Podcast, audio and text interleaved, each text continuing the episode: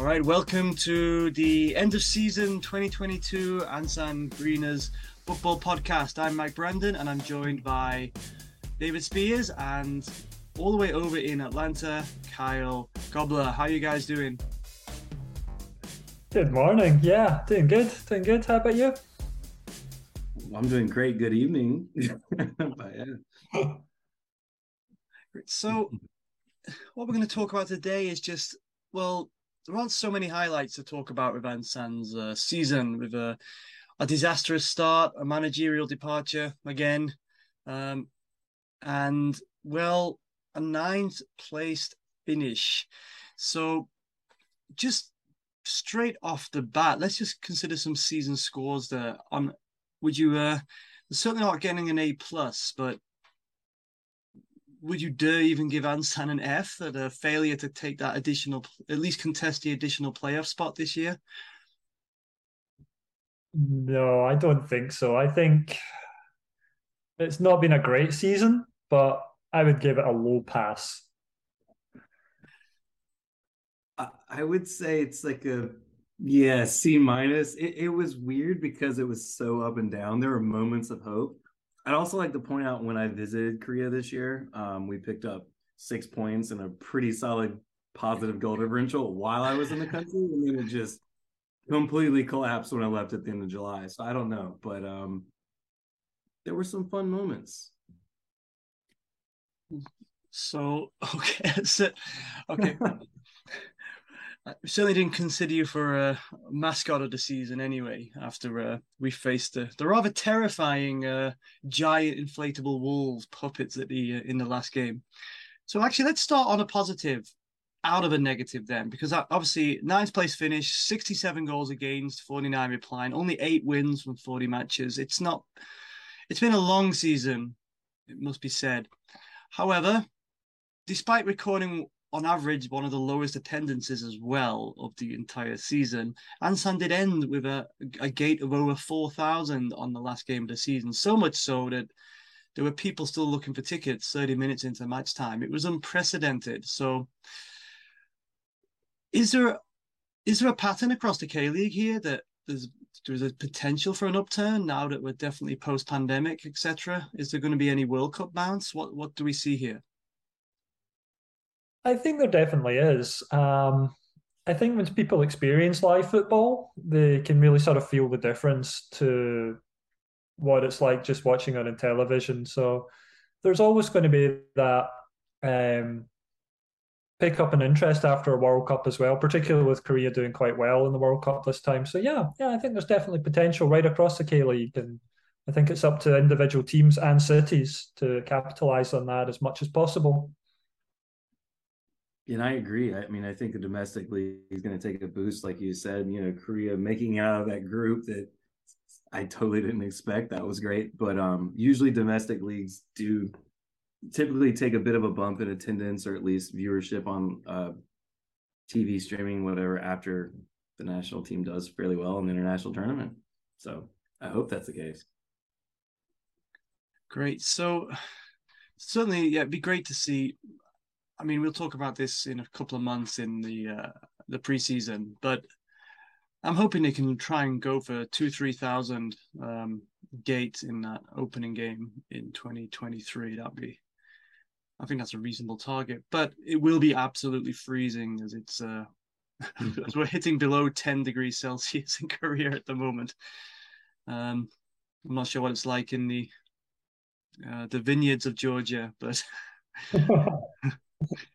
um, so yeah, okay, great. That's that's certainly a reasonable target. Now, before we get on to um, the playing staff, let's just go. Let's just hit some of those actual low points as well and get those out the way. Ansan broke a record this season, or at least they contested a record when they got absolutely pumped by basement club Jeonnam, as I believe they put seven goals past us. Um, so what does that put Ansan? What does that put Ansan? Is that was one of the takeaways of the season, or is there anything to counterweight that quite horrendous defeat by, as I said, you know, a team that even managed to finish even below us?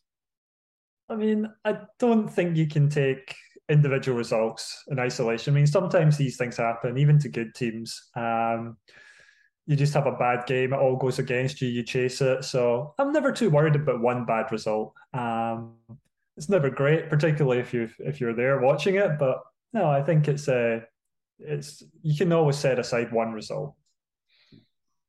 I agree, and and I looked through the season, and we really didn't get blown out too many. That game was terrible, right. and ironically, it was like a few years. In 2016, we got blown out seven to one, and it was like a few days off of that. It was one of those like memories that popped up. We won the league that year, so it was like weeks later. So it was one of those. But I mean, we didn't score as many goals as we should. And we gave up quite a few, but we I feel like that one beatdown was kind of a standalone and we moved on. Yeah, actually, defensively, considering the beginning of this season, first we lost our defensive captain to Anyang, and then we lost our main striker to Anyang, who also became the next captain of the club. So, uh, considering that, I suppose you know um, we did finish a long way off playoff positions, a long way off, and only two points off the absolute bottom, to be fair. But we did bounce back from some um, quite dark depths, I suppose, at the beginning of the season. So I like to balance that out with um, another. I'm not. I'm, I'm trying to verify if this is a record. However, Ansan did actually field almost all the foreign players at the exact same time in one match, which was quite an incredible thing to uh, to see. As we had, I think, uh, Iwaze, Kanhoto, um, Duarte, um, obviously Asnawi, all on the field at and Thiago all on the field at the same time, or at least within minutes of each other. Um, I was trying to calculate it as the game was going on, and also Kang Soo-il, you know, the only multi-ethnic professional in Korean sport, was also on the field in that game as well. So I think it was a real nice show that Ansan, if they market themselves as you know, a real Ansan and Cosmopolitan living there for so many years are not two words I'd ever thought I'd put together, but there's a real opportunity here for the for the club to really drive this forward, I think. So what insights do you have, especially across the league with um, I think with issues of representation, with the increasing, I guess, the decline in domestic population in Korea, with the results in the the uh, the world's lowest fertility rates, etc. Um, there's going to be more international population, more mixed families. Can we see more representation across Korean sport after this? That's a difficult one. You can have that one first, Kyle. oh, all right. Um, well, I think Mike and I had I don't I don't believe it was on the podcast, but we had a conversation about this. Maybe it was the end of last season or the beginning of this season. We're like, well, Ansan should be a it's probably the most multicultural city in Korea as a whole. Um, so we got the Indonesian players. I remember years ago going to the uh, Asian Cup games when Indonesia would play, and the stadium would be full. Like the most I'd seen it until Korea played a World Cup qualifier there. And I think we are a team to do that. I mean, it's great if we can win and do that.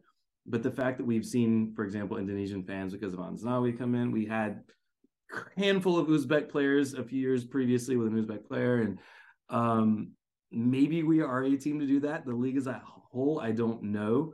Um, there's been a lot of influence in Southeast Asia, and I've seen on this off season quite a bit of interest in Southeast Asian players coming over, um, in K1 especially.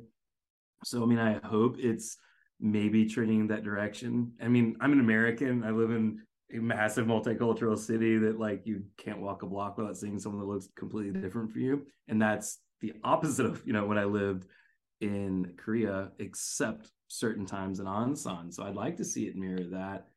Um, and you mentioned the record of players. I checked at one point. It wasn't the record for most foreign players on the field at a time, but I think it might have been for foreign players on a field for one team at a time because of the uh, plus one Asian player rule. Yeah. So yep. I love it, but we'll see. But also, we kind of have to win some games. Yeah, of course, of course. Yeah, I think as well. Um, I think football does it maybe a little bit better than other sports in Korea.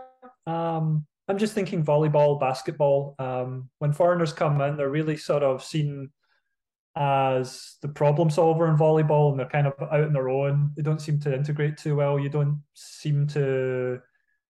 Uh, they, they come and they go pretty quickly, and you see a lot less of that in football. You see football players sticking around year after year. So I think football does it a little bit better than other Korean sports, and yeah, I hope to see it a lot more.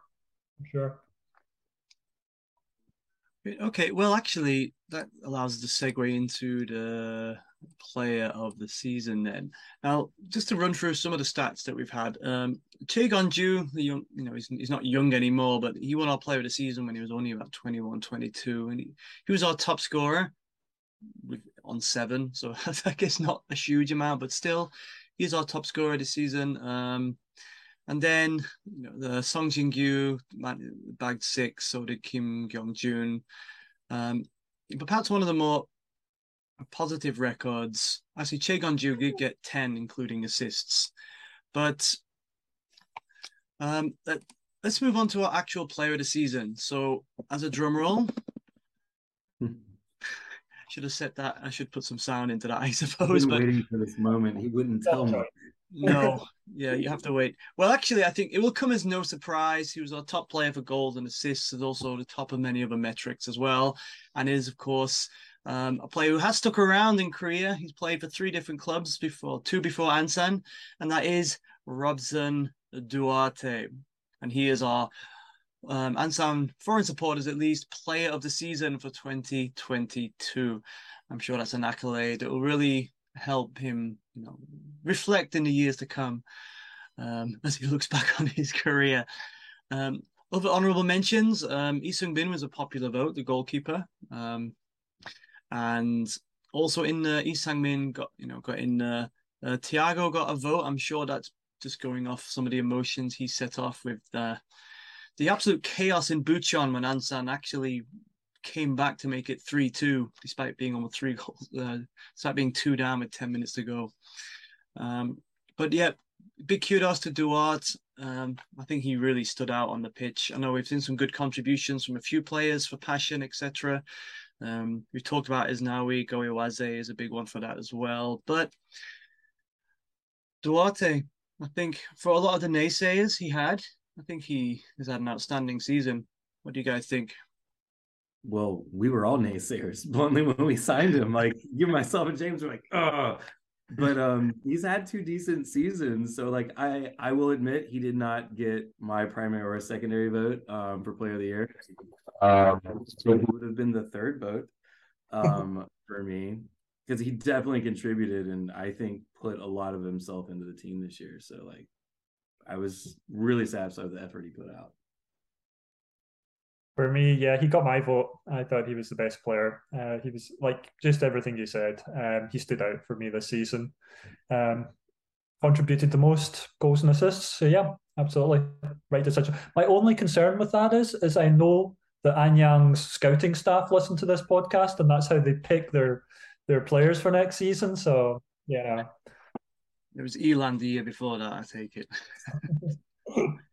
um, although they've just taken up arguably, one of our best players, haven't they, in Sangmin? But we'll get to that in the preseason. Winding me up. I've got to ready to unload on that at the end. okay. So with that with that announced, um, what just let's just finish it. What were some of the best moments that you had from this season? What stand uh, I guess like it's a strange one for me. Um, I would just say a lot of good things about Duarte, but um, the Daejeon Ansan game where he got sent off really early on.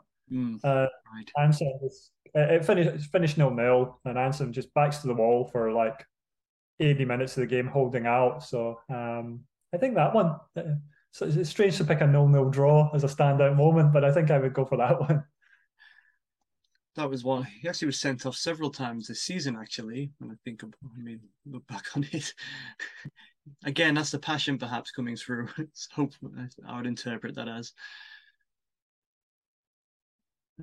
For me, I don't. I don't know if I have one moment. I mean, coming back to the Waldme in the stadium was was good. It's it's been a three year absence for me, so that was lovely. I was able to get through the COVID thing. Um, but Tiago, I like preseason, we had no clue this guy, and I, I don't remember I told you all this, but I spent an incredible amount of time researching him, and I uh, I coach here in the states, and my assistant coach is Portuguese. And um, he and I dug through the depths of YouTube and everything we could find, and he was translating articles and whatever. So when I did that little intro in the preseason, right. that was like three weeks worth of work to talk for two minutes. So the fact that he came five goals and actually what I'd said about him seemed to ring true, and it was not even in English when I read it all. So I, that's my moment for myself. Um, did I seem to have hit the nail on the head? But um, I, mean, I don't know that we'll see him back. I don't. I don't know how the length of his contract, but uh, he produced it. it's worth going back for a listen. I think episode one for of season two of this podcast, you can hear that preview of Tiago. Um, actually, for me, it was the uh, the three three ding dong with Bucheon away that I've already mentioned, where Tiago scored two two goals. Mm. Um, he's also one of the only players in the K two to score a free kick this season as well. um, so that's a bit of an accolade. I apologize for the the, the KakaoTalk. Continuous. It, it's it's a podcast recording in Korea. It's a, it has to be. You have to hear cacao squeak out from time to time. yeah, it's Asian one to know. so fortunately coming through my computer in the recording. So um, yeah. Anyway, okay, good. So I think it's the main thing is I know I don't. I guess Cal supports a, a more Atlanta are doing well in in the MLS the, these days. We have our worst season in history, but okay. Haven't been. Haven't, I apologize. I haven't so, um, been following. I didn't. Soccer was not good for me this year. Um, but I've only really seen the, uh, you know, obviously you're absolutely packing that stadium, and it does look like it's exciting to at least consume football in that. It is. It is in Atlanta at the moment. so yeah. yeah. Okay, well, I think all of us follow clubs other than outside of Korea in our in our home home nations where uh, trophies aren't really going to be coming anytime soon. But it's about those it's about those moments um, that we get in football. Those little games that you have a bad season, but you just get that one last minute equalizer or last minute winner, or you just see a goal that just makes you makes you go wow. It really make gives meaning to following a team that ultimately uh, ultimately ends the same way as it always has done for for Ansan. Apart from that, of course, the the uh, the last season we had the police team. Um, but yeah, so those moments I think are what really I, would like to encourage people to actually come and follow their team because you never know when those moments are going to come. And just being, it's one of the few things, especially living in Korea as a in you know in our kind of position, it's one of the few things we can actually feel like we're part of in this in this country, which is organic you know something that wouldn't exist if we weren't there so you know, hopefully more people do get involved um, particularly you know residents of ansan and, and beyond who uh, actually start to follow their team so unless there's anything to chime in on i guess we'll be back in a few months when we actually preview the uh, the 2023 and thankfully there's no relegation season okay thanks very much well, I'm happy with the addition of a new team to the league this year. So that means one less spot or two, actually. Yeah, right. So like we got a little more competition. Maybe we'll not fall behind E-Land for the second time in history next year, but we'll see. Less games as well next year, actually, overall. So yeah. I think it's 40 this year. I think it's 38 or something. I can't recall. I we should we'll fact check all of this for next for next year. Okay. Anyway, thanks guys. Um, and thanks for listening to the a little bit late, but the uh, the end of season Ansan Greeners podcast. Thank you. See you guys. Take care. Yeah.